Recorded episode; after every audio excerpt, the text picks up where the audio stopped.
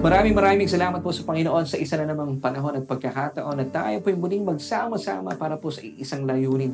At dyan po ay ang matuto sa loob ng ilang minuto. Mapagyaman po ating kaalaman, at ating kamalayan. Siyempre pa, pinupusog po natin ating kaluluwa sa ating pag-aaral at pag-aaral at pakikinig at pakikinig ng nananaganang kapahayagan ng Ebanghelyo ng ating Panginoong Heso Kristo. So once again, welcome po sa isa na namang edisyon ng ating programang Solution Grace-Based Devotions with me, your host, and my name is Laverne Ducot. So sa ating pong programa, since ito po ay naghahatid ng tugon sa ating bawat tanong, meron po tayong bagong tanong na bibigyan po sa atin ng tuon at tugon ng ating Panginoon. So simulan na po natin ating mga talakihin at pag-aaral sa isang katanungan. And this is our question for tonight. Bakit hindi mo nararanasan ganap ang sagot sa iyo mga panalangin. Muli po, bakit hindi mo sadyang nararanasan ganap ang sagot sa iyong mga panalangin? Or pwede nating sabihin, bakit parang hindi yata tinutugon ng Diyos ang aking mga panalangin? Marahil ito pong katanungan ng isang kagaya mo at uh, marami po sa atin. At uh, sa matagal na panahon sa inyong buhay, talagang meron kang katanungan na, bakit Lord, ginawa ko na ang lahat, ba't parang hindi mo tinutugon ang aking panalangin. So ito pong pag-uusapan natin, aalamin po natin. Of course, ang atin pong episode for tonight, Let it happen to you according to your faith. Now, ito po muli ang ating uh, episode title, Let it happen to you according to your faith. Now, I'll be giving you balita. Yes, news. Bad news at saka good news. Ano pong gusto niyo unahin ko sa inyo? Good news or bad news? Okay, sige. Bad news po muna tayo. Ang bad news, hindi po talaga sabihang sumasagot ang Diyos sa ating mga panalangin. The good news is, kaya po hindi sumasagot ang Diyos sa ating mga panalangin dahil, ito yung good news, hinihigitan po niya ang lahat ng ating mga panalangin. Wow! So, in other words, God over answers our prayers. Ito po ang napakagandang balita para sa atin. And even po yung bad news kanina, hindi po tumutugon o hindi po sumasagot ang Diyos sa ating mga panalangin because, di ba, ang gandang bad news yan? Ang mabuting good news ay hinihigitan po niya ang kanyang mga tugon sa ating mga panalangin. He over answers our prayers. Why? Ang basehan po dito because God loves you so much. And of course, He wants the best for you and He knows what's best for you.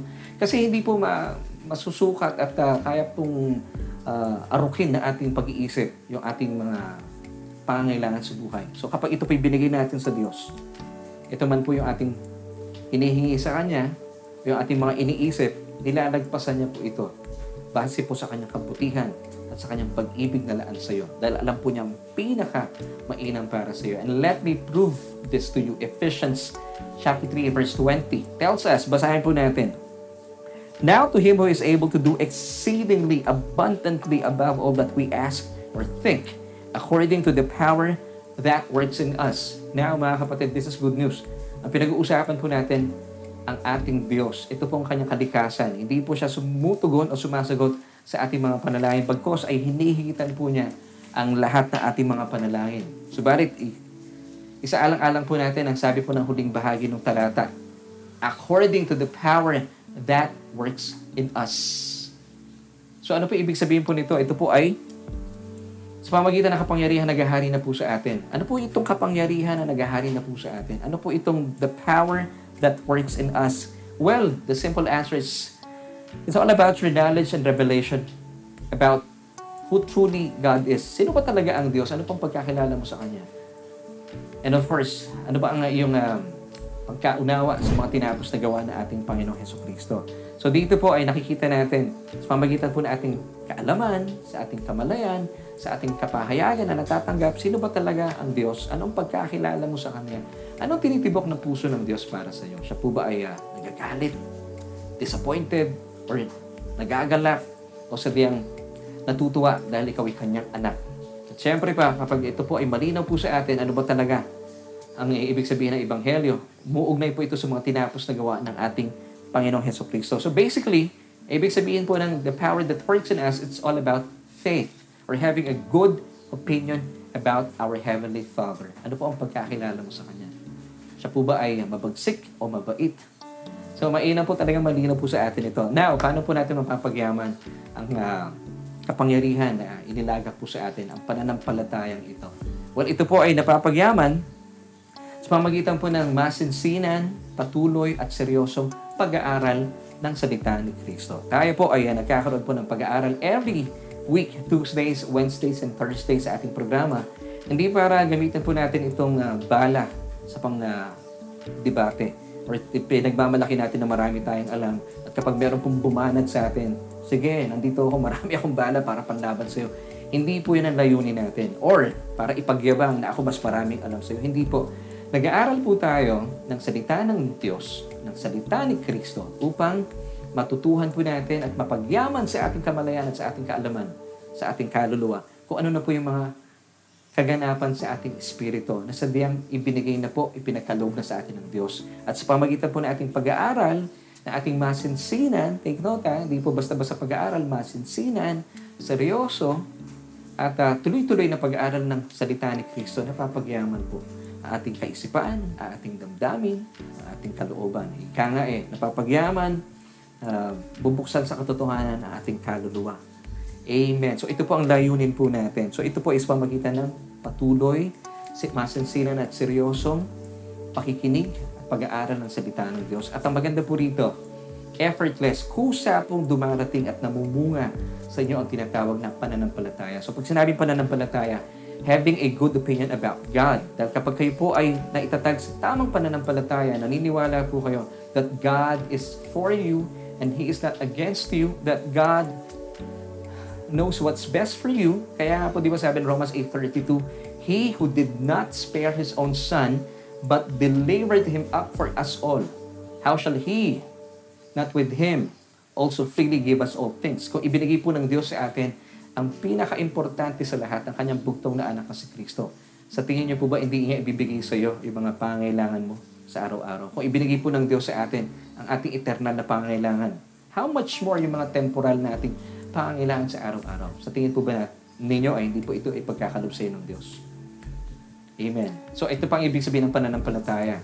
That nothing can separate us from the love of God which is in Christ Jesus. So, ang bottom line po ng pananampalataya, dahil naniniwala po kayo at pinaging sakdal at naitatag kayo sa sakdal na pagmamahal sa atin ng Diyos. So ito po yung sakdal na pagmamahal kapag tayo po naitatag sa katotohanan ito.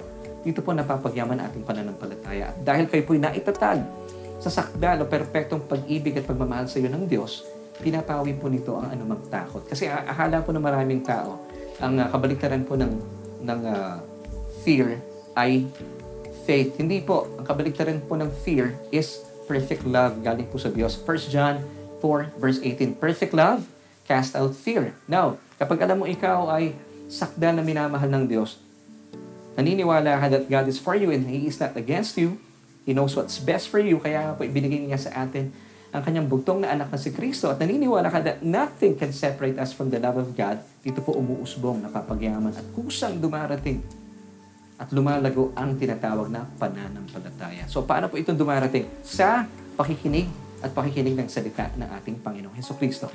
Basahin po natin Romans 10 verse 17 in ES version, English Standard Version. So faith comes from hearing and hearing through the word of Christ. Now, have you noticed, sabi po ng passage that faith comes by hearing and hearing. Hindi po one-time hearing but hearing and hearing by the, uh, through the word of Christ. Ito po ay proseso, ay po sabi ko kanina, masinsinan, seryoso, at tuloy-tuloy na pag-aaral at pakikinig ng salita ng ating Panginoon Heso Kristo. Kaya po hindi talaga makasasapat po sa atin yung ating pananambahan once a week, every Sunday, at uh, pangkaraniwan ng mga on-site o uh, I mean, um, or even po on-site, ang mga online worship services, ang pinakamahaba na po ay 2 hours o yung iba 1 hour lang. Eh, hindi po sasapat yun. One hour, once a week. Nakikinig ka ng salita ng Diyos, hindi po kayo lalago. Isipin niyo po ito, ilapat niyo sa inyong pagkain sa araw-araw. Kung kayo po ay kumakain, once a week lang. Manlulupay-pay po kayo, manghihina kayo. Lalo tigit ang salita ng Diyos dahil ang salita po ng Diyos ay buhay at spirito. So kapag tayo po kumakain lang once a week ng salita ng, ng ating Panginoon Heso Kristo, nakikinig po sa ating mga online worship services, tapos isa't kalahating oras lang, eh saan po kayo Saan po ay dadamputin yan? Talagang manlulupay-pay po kayo. Hindi po katakataka talaga. So dito po, muli po sabi nung talata, So, the, so faith comes from hearing and hearing by the uh, through the word of Christ. Hindi po one time. Tuloy-tuloy kaya po hearing and hearing through the word of Christ. So mga kapatid, importante po na talagang kailangan po ng pakikinig at pakikinig ng salita na ating Panginoong Heso Kristo. So ito po ay proseso. Kaya nga po, praise God, isinilang po ng Panginoon ang ating programang Solution grace-based devotions. Akala nyo ba kayo lang po natututo? Pati rin po ako natututo. At uh, talaga namang nakakatuwa po ang Panginoon. Ang dami po nating kapahayagan o revelation na natatanggap every week. Ito po ang nami-miss out po ng mga tao. Ng mga taong hindi po nagpasya na mag-aral ng salita ng Diyos. Kaya po, ang layunin po natin, i-share po natin ating programa. Nang sa gayon, nakakapag-evangelize din po tayo sa ating mga kaibigan, mga kakilala at mga kapamilya. Siyempre pa, gusto natin sila po ay mapagyaman din. At kapag tayo po ay napagyaman sa nananaga ng kapahayagan ng salita ni Kristo, lumalago po na intindihan natin na sadyang mahal na mahal ka ng Diyos. Now, ano po yung bunga nito? Ano po yung response natin? Hindi mo rin maiwasan na magmahal sa isang Diyos na una nagmahal sa iyo. Ano pong tawag dito? Pananampalataya. Now, kapag ito po ay lumalago sa inyo ang pagmamahal ng Diyos, napapawi po ang namang takot. Perfect love, cast out fear. So, ang kabaliktaran po ng fear is perfect love. At kapag kayo po ay napapagyaman sa inyong uh, kaunawaan at kamalayan sa sakdal na pag-ibig at pagmamahal sa ng Diyos, umuusbong po napapagyaman, kusang dumarating at namumunga ang pananampalataya. At ito po ay sa pamamagitan muli ng seryoso, masinsinan at tuloy-tuloy na pag-aaral ng salita ni Kristo. Now take note, sabi po muli ng verse, So faith comes from hearing and hearing through the word of Christ. Nakasanayan po natin, pag binabasa natin ang uh, passage na ito in King James Version at sa New King James Version at sa iba pang mga uh, salin, that faith comes by hearing and hearing by the word of God. Now, ang original po nitong pagkakasulat sa wikang Griego, it's through the word of Christ. Now, what's the big difference? Hindi po word of God. Now, tingnan po natin ang big difference po nito. Of course, ang atin pong talata ay uh, kinuha po yung sali ng ES, yung English Standard Version. Which is sabi po dito, So faith comes from hearing and hearing through the Word of Christ. Ano pong kaibahan ng Word of Christ sa Word of God? Sa King James Version and even po sa New King James Version at sa ibang saling na babasa po natin, it's through the Word of God. Now, the Word of God is rematos theo. Ano po ibig sabihin ng rematos theo? Ito po ay general coverage which includes the law, death, and condemnation. Now, ano po ang big difference naman po ng the word of Christ or rematos Christo? Which is yun po yung pagka, original na pagkakasulat sa wikang Griego. Now, pag sinabi pong rematos Christo, ito po ay specific po yung coverage. Grace only. Purong biyaya. Pure grace. No condemnation. So, importante po bilang mga mananampalataya, kagaya mo, bilang isang estudyante ng salita ni, ng, ni Kristo at ng kasulatan, dapat po maging mapanuri po tayo, matukoy po natin, ah, okay. Sabi ng talata, once again, ang, ang pananampalataya ay kusang dumarating sa pakikinig at pakikinig ng salita ni Kristo, Rematos Kristo. Pag sinabi po natin Rematos Kristo, ito po ay umuugnay sa mga tinapos na gawa ng ating Panginoon Yeso Kristo na siya pong Ebanghelyo. Now, don't get me wrong, hindi ko po sinasabi, hindi na po tayo magbabasa ng Old Testament. Of course, kailangan po natin na mag-aral din po ng Old Testament because the Old Testament was just the shadow of good things to come. Shadow po ang Old Testament. Ngayon, para ma-appreciate po natin ang New Testament, nagbabasa po tayo, nag-aaral din po tayo ng Old Testament because that was just a shadow and the New Testament is the substance or the reality. At ito po yung realidad ng mga pangyayari na ipinakita po dito sa Old Testament. Kasi ang, ang ating Panginoon Yeso Kristo, Jesus was concealed in the Old Testament but revealed in the New Testament. So, kinakailangan pa rin po natin mag-aral. Pero syempre, ginagamit po natin yung lente ng bagong kasunduan or the New Covenant because uh, God works through covenants. Now, may paalala po sa atin si Apostol Pablo. Sinulat niya po ito sa, sa kanyang estudyanteng si Timoteo. Na sinasabi po, dapat maalam po tayo ng wastong paghahati ng salita ng katotohanan. 2 Timothy chapter 2 verse 15. Basahin po natin. Be diligent to present yourself approved to God, A worker who does not need to be ashamed, rightly dividing the word of truth. Now, bilang mga mananampalataya, bilang isang born-again Christian, bilang estudyante ng kasulatan, dapat kumaalam po tayo kung ano po yung wastong paghahati ng salita ng Diyos. Now, the next question ay ito. Paano po natin i-apply itong wastong paghahati ng salita ng Diyos? How to apply rightly or how to rightly divide the word of truth? Now, that's a good question. Ito po ay dapat po natin isaalang-alang. Pakatandaan po natin itong tatlong bagay po na gusto ko pong iwan po sa inyo. Number one, all scripture is God-breathed. Of course, ang lahat po ng kasulatan ay inspirado ng Diyos. Number two, all scripture is written for you, but not all scripture is written to you. Malaki pong kaibahan yung written for you and written to you. Number three, all scripture is useful, but not all scripture is written for you to apply in your life. Now, paano po natin mauunawaan po ito? Okay, this is a good illustration. Halimbawa, binabasa po natin ng John 3.16, For God so loved the world that He gave His only begotten Son, that whoever believes in Him should not perish but have everlasting life. Now, kanino po ito sinulat? This passage was written to you and also for you. Ito po ay para po sa buong mundo, sa lahat ng tao.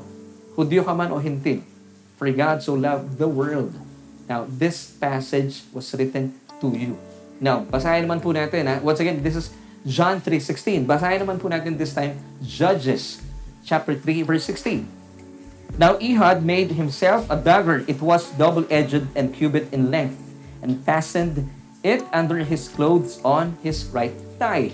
Now, yung passage po ba na ito was written to you or just for you? Amen. So this passage was just written for you. Hindi po ito isinulat direkta para sa atin dahil hindi po tayo kinakausap ng talata. So ito po ay uh, mainam po na ila, paglalapat ng uh, wastong paghahati ng salita ng katotohanan. So, hindi po lahat ng sinasabi ng Biblia ay aangkinin po natin. Dapat gamitin po natin ang lente ng bagong kasunduan. Because tayo po mga hentil, especially, hindi po tayo kasama sa lumang kasunduan. Ephesians chapter 2 verse 12. Tayo po ay kabilang lamang sa tinatawag na kasunduan sa pagitan ng Diyos at ng ating Panginoong Heso Kristo. Ito po ay tinatawag na New Covenant dahil merong Old Covenant. Pero bilang mga hentil, tayo po ay kabilang lamang po sa kasunduan ito. Nakikita niyo po, di ba? Napakaganda kapag tayo po ay nag-aaral ng salita ng Diyos na tututuhan po natin na yung wastong paghahati ng salita ng Diyos. So basically, this is rightly dividing the word of truth. At kapag maalam po tayo sa katotohanan ito, hindi po tayo nangangapa sa dilim. Hindi tayo pumupulot ng konti dito, ng konti dyan. Tapos pinaghahalo-halo na po natin. Ang tawag po dito ay mixture. Malilito po kayo at talaga namang hindi po kayo magtatagumpay sa buhay. Hindi po lalago ang inyong pananampalataya. Kasi pag pinaghahalo-halo niyo po ng mga covenants, ay malilito po kayo. Hindi mo alam kung galit ba sa iyo ang Diyos o hindi galit sa iyo ang Diyos. Sa ilalim po ng Old Law-Keeping Covenant, pag nakasunod po kayo sa kautusan perfectly, 100%, meron po itong kaakibat na pagpapala. But, the bad news is, sabi po ng Deuteronomy 11 verse 28, kapag hindi po kayo nakasunod, kayo po ay susumpain. And James chapter 2 verse 10 tells us, Whoever shall keep the whole law and yet stumble in just one point, he is guilty of all. Isa lamang po hindi nyo nagawa sa sampu. Eh, nagawa ko naman yung siyam. Brother Laverne, you missed one, you are guilty of all. Kaya po hindi siya kagandahang balita. But, sa ilalim po ng bagong kasunduan, ang atin pong pagpapala, ang ating biyaya ay hindi po nakasandig po sa ating mga ginagawa. Ito po ay nakapasan, nakaangkas sa mga tinapos na gawa ni Kristo sa krus ng Kalbaryo. And that what makes it the good news. Kaya po siya tinatawag na Ebanghelyo, mabuting balita. So tuloy-tuloy na po tayo. Pag sinabi natin pananampalataya, so ito po ay kusang dumarating at namumunga sa ating pakikinig at pakikinig ng salita ni Kristo. At ang salita po ni Kristo ay, ito po yung Rematus Christu, ay uh, specific po yung coverage. Grace only, no condemnation. So dito po napapalago po yung ating pananampalataya. Naniniwala po tayo, sa harapan ng Diyos tayo po pinaging matapat, pinaging matuwid dahil sa mga tinapos na gawa ng ating Panginoong Heso Kristo. At dahil malino po sa atin ang katotohanan ito, nagkakaroon po tayo ng mainam, mabuting perception, mabuting expectation, mabuting revelation mula sa Diyos. So alam mo that you are now greatly blessed and highly favored in the beloved. in the beloved, refer- referring to Jesus Himself. Amen. So, tuloy po natin, basahin po natin ang uh, isa pang napakagandang talata, Ephesians chapter 3, verse 20. Now to Him who is able to do exceedingly abundantly above all that we ask or think, according to the power that works in us. Ito po yung ating key verse for tonight. Now, muli po balikan natin ating katanungan kanina. Bakit hindi mo nararanasan ganap ang sagot sa iyong mga panalangin? Or, pwede nating sabihin, bakit ba hindi sumasagot ang Panginoon sa aking mga panalangin at tagal-tagal ko sa, sa kanya nananalangin, parang hindi niya sinasagot, hindi niya binibigyan ng tugon yung aking panalangin. Well, to answer this question, hayaan niyo pong dalhin ko po kayo sa isang napakagandang tagpo. Actually, ito po yung mga tagpo sa pagitan ng ating Panginoong Jesus at ng uh, kanya pong kinatagpo ang mga bulag kung saan ay uh, binigyan po niya ng katugunan ng kanilang kahilingan. Siyempre, ang kahilingan po ng mga bulag, sila po ay magkaroon ng paningin. At uh, basahin po natin mga tagpong ito in Matthew chapter 9 verses 28 until 30. So, sabayan niyo po ako sa pagbasa. And when Jesus had come into the house, the blind men came to him, and Jesus said to them, Do you believe that I am able to do this? They said to Jesus, Yes, Lord. Verse 29. Then he touched their eyes, saying, According to your faith, let it be to you. And their eyes were opened, and Jesus sternly warned them, saying, See that no one knows it. Now, isa pa pong account mula po sa Matthew chapter 20, verses uh, 30 until 34. And behold, two blind men sitting by the road, when they heard that Jesus was passing by, cried out, saying, Have mercy on us, O Lord, Son of David. Then the multitude warned them that they should be quiet. But they cried out all the more, saying, Have mercy on us, Lord, Son of David. Nung pinapatahimik po sila, hindi, sisigaw pa kami. Hindi mo kami pipigilan. Sinasamantala po nila yung pagdating ng ating Panginoon. Then, verse 32, So Jesus stood still and called them and said, What do you want me to do for you? They said to Jesus, Lord, that our eyes may be opened. So Jesus had compassion and touched their eyes, and immediately their eyes received sight, and they followed him. Amen. Ang ganda po ng uh, mga talatang ito, mga tagpong ito. Nung sila po'y pinipigilan, quiet! Ang ginawa po nila, hindi nagsusumigaw yung kanilang pananampalataya, hindi pwede, sisigaw kami. Lalo po nila nilakasan ang kanilang boses at tinawag po nila ang Panginoong Jesus. Oh Lord, Son of David, have mercy on us. So ito po ang mga talata ating binasa, mga tagpo sa pagitan po natin Panginoong Jesus at ng mga bulag.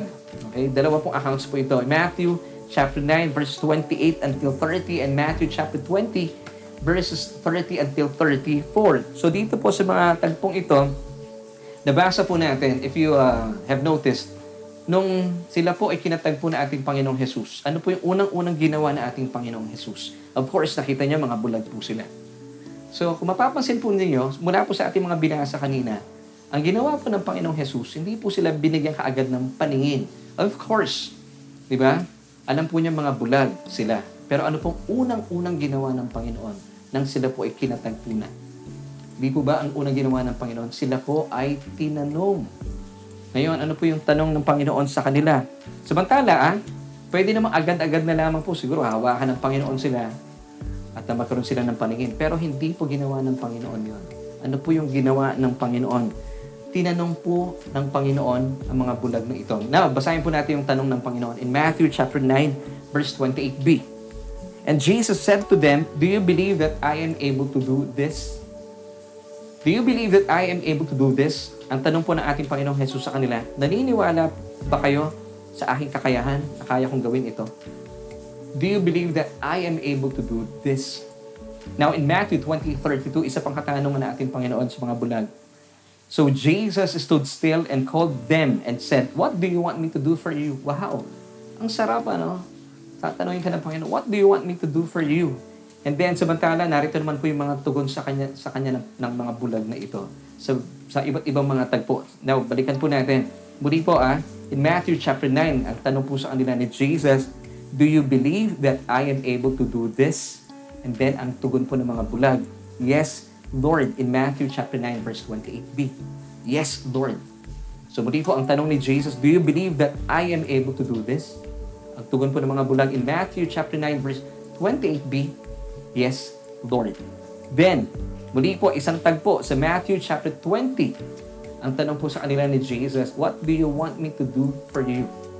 Ngayon, ang sagot po ng uh, mga bulag in Matthew chapter 20 verse 33, they said to him, Lord, that our eyes may be open. Panginoon, gusto namin makakita muli. Buksan mo aming mga mata. So, nang uh, marinig po ng Panginoon ang kanilang mga katugunan, nabasa po natin na doon lamang po niya isinagawa at isinakatuparan at ibinigay ang kahilingan ng mga bulag na ito. At syempre, sila po ay bulag. Ano pong ibinigay ng Panginoon? Sila po ay binigyan ng Panginoon ng kanilang hiningin. Nabigyan sila ng uh, uh, paningin o ibuksan ng kanilang mga mata. Kasi kung I believe, ha, pwede naman pong sabihin nila, halimbawa, sabi ng mga bulag ay, uh, uh, Lord, Son of David, have mercy on us. And then, sabi ni, tanong ni Jesus, what do you want me to do for you? Pwede naman sabihin ng mga bulag, obvious po ba? Pero hindi, di ba? Or pwede nilang sabihin, Lord, gusto namin na isang mahusay na taga-akay. So, bakit po ginawa ito ng Panginoon? Bakit po niya itinanong po ito sa kanila? Kasi gusto po niyang malaman kung ano po yung nilalaman ng kanilang mga puso, anong nilalaman ng kanilang isipan. So muli po dito, in Matthew chapter 9 verse 29, makalipas pong isinagawa ng ating Panginoon, of course, uh, ulitin po natin na una, tinanong po niya yung mga bulag. Ikalawa, nung tinanong po niya, sumagot po yung mga bulag sa kanyang mga katanungan. Yung tanong po ay, Do you believe that I am able to do this?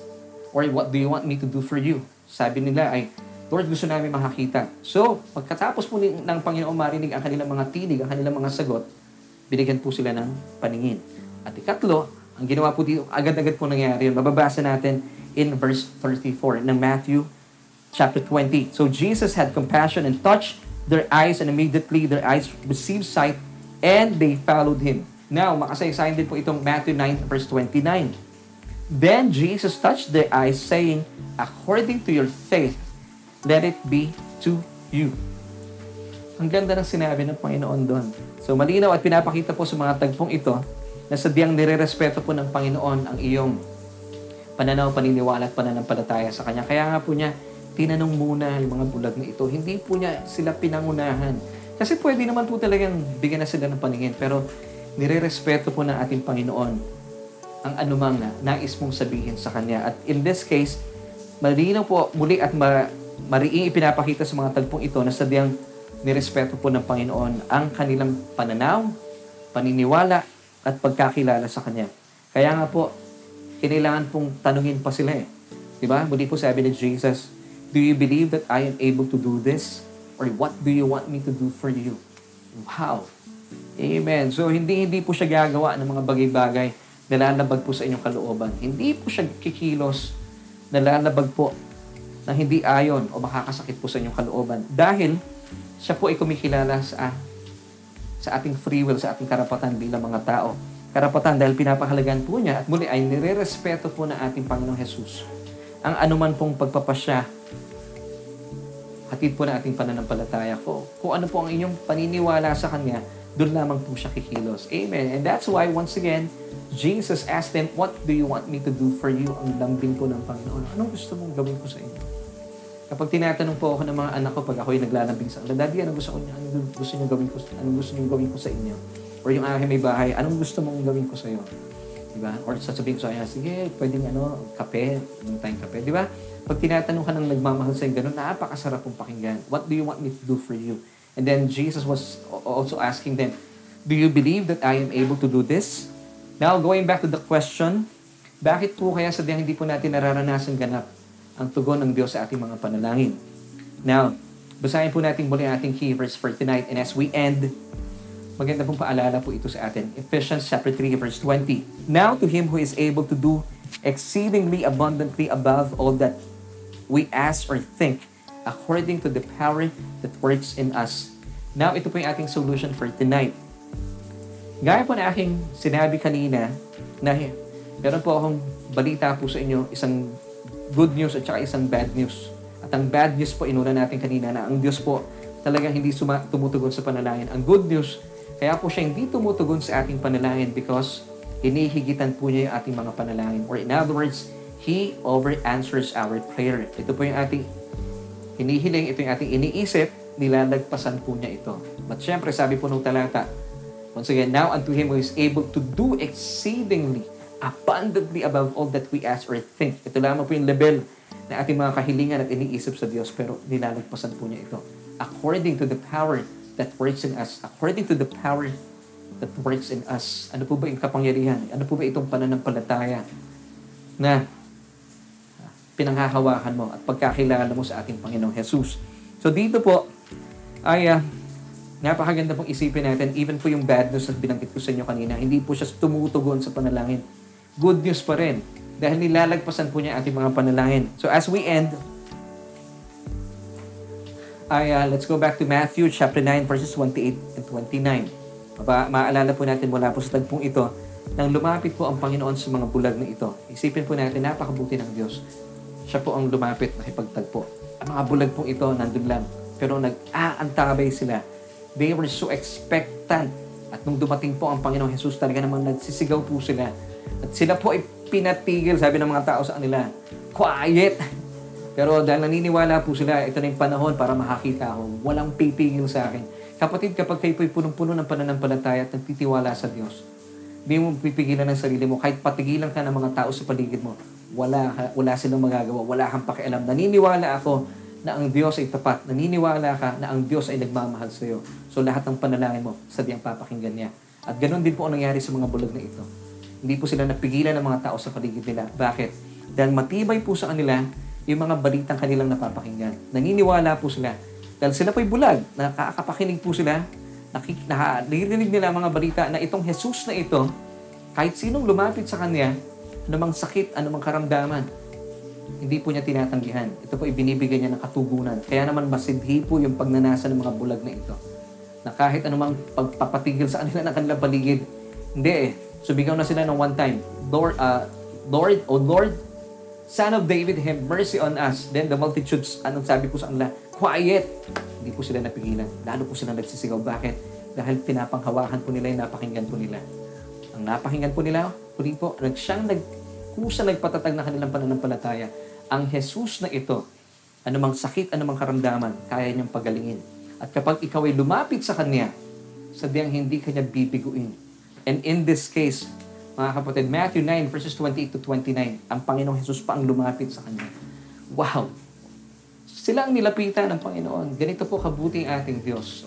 The more po tayo nag-aaral ng salita ng Diyos, di po ba napapagyaman, naunawaan natin sa diyang mabuti at mapagmahal ng Diyos. At mapagbigay. Now, tuloy po natin. Nung nilapitan po sila ng Panginoon, and then Jesus said to them, in verse 28b, Do you believe that I am able to do this? Do you believe that I am able to do this? Mga kapatid, bago tayo matapos, marahil kayo po ay nasa pandemya, nasa problema, meron kayo kanya-kanyang inaharap na problema.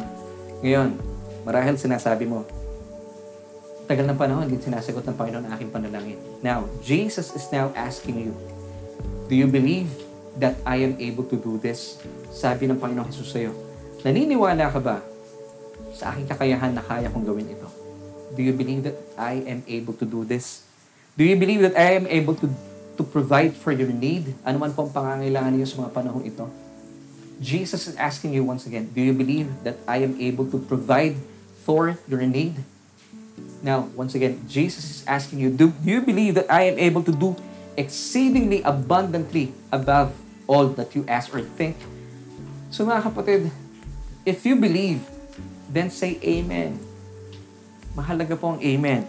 So, kung kayo po ay nag-agree at sinasabi mo sa puso mo, Panginoon, ano man po aking pinagdadaanan sa mga oras na ito. Problema, karamdaman. And then Jesus is asking you, do, do you believe that I, I am able to do this? Do you believe that I'm able to provide for your need? Do you believe that I'm able to do exceedingly abundantly above all that you ask or think? If you said Amen, ito pong sagot sa iyo ng Diyos. Ito pong sagot sa iyo ng ating Panginoon Jesus. Matthew chapter 9 verse 29b. According to your faith, let it be to you. So, let it happen to you. According to your faith. Mangyayari sa iyo kapatid kung ano man po ang iyong pagkakilala sa ating Panginoong Jesus. So maraming maraming salamat po for joining me sa ating pang pag-aaral na ito. Napakainam po talaga na ano man po ang nilalaman ng iyong puso ng pagkakilala mo sa ating Panginoon. Panghawakan po natin. Ito po'y magaganap at magaganap dahil sa diyang mahal na mahal ka ng Diyos at naisin niya ang pinakamabuti para sa iyo. Amen. So, thank you so much for joining us today. Hindi pa po tapos sa ating programa. At uh, salamat po sa inyong patuloy na pakikipag-aralan sa ating programa. Ito nga po ating Bible Study Online. Siyempre, pahatid sa inyo na ating programang Solution.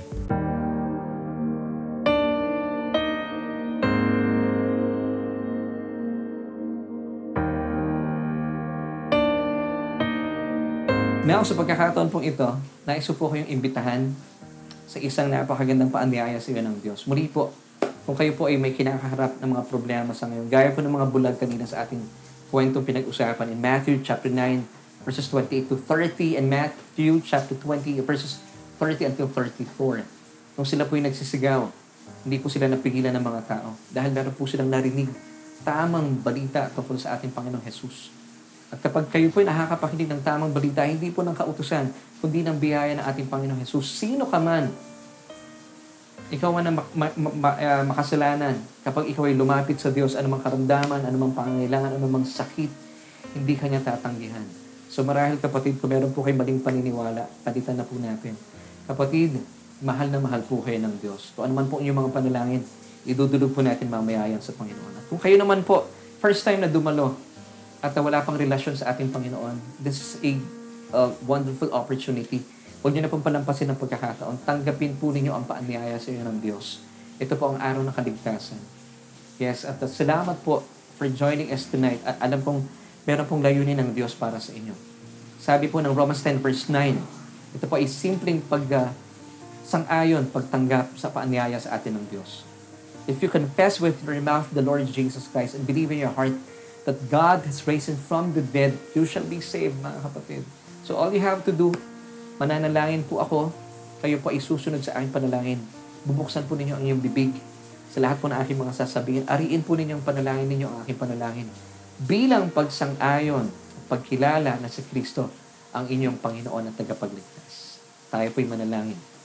Panginoong Jesus, maraming maraming salamat po sa mensahe mo para sa akin sa araw po ito. Kinikilala ko po ang aking sarili na sabihang walang kakayahan, hiwalay po sa inyo. Ako po ay isang makasalanan at nangangailangan ng isang tagapagligtas. At kinikilala kita simula sa mga oras na ito bilang aking Panginoon at sariling tagapagligtas. At salamat po dahil sa krus ng Kalbaryo, pinatawad niyo ng lahat ang aking mga kasalanan. Salamat po sa buhay na walang hanggan at salamat din po na ang aking pangalan ay nakasulat na sa aklat ng buhay. Amen. Sa pagkakataon pong ito, ako na lamang po ang mananalangin. Aming Diyos at Amang makapangyarihan sa lahat. Maraming maraming salamat po sa isa na namang pagkakataon kung saan ay patuloy mong pinagyayaman aming pananampalataya sa pakikinig at pakikinig ng tunay na ebanghelyo. At kapag kami po ay nakikinig ng tunay na tumutukoy po sa ebanghelyo na aming Panginoong Heso Kristo, papagyaman po aming isipan na aming kamalayan. Panginoon, anuman po ang sinasabi ng mundo, sila pong nagpapatahimik po sa amin. Hindi po nila kami mapipigilan gaya po ng mga bulag sa kwento mula sa Matthew chapter 9 at Matthew chapter 20. Dahil po nag, nag-uumapaw ang pananampalatayan laang. Tama nilang pagkakilala sa aming Panginoong Jesus. Na sino mang lapitan na aming Panginoong Jesus ay hindi po niya binibigo. Kaya Panginoon, aming Diyos, mga panahon pong ito, siyang nanunood sa aming programa. Marahil marami po siyang problema kinakaharap. Dalahin ko po na maging sanhi ang aming mga pinag-usapan para lalo pong umusbong at managana ang pananampalataya niya sa inyo. Ano man pong kanyang mga daladalahin, mga problema ay sadyang pinakinggan mo na at sinagot mo na. At ito po'y aangkinin na lamang po niya sa kanyang buhay. Salamat, O Diyos, sa katotohanan ito. Salamat sa iyong nananaganang pagmamahal, sa iyong nananaganang biyaya. Salamat, Panginoon, sa iyong katapatan. At dahil dito, Panginoon, patuloy mong pinagayaman aming pananampalataya. At salamat sa programang ito, ginagawa mo kasangkapan para patuloy po namin maunawaan ang yaman ng iyong katapatan, ng iyong pag-ibig at pagmamahal sa bawat isa po sa amin. Salamat sa iyo, O Diyos, ito po aming panalangin at pagpupuri at pagsamba sa matamis na pangalan ng aming Panginoong Jesus. Lahat po tayo magsabi ng Amen at Amen.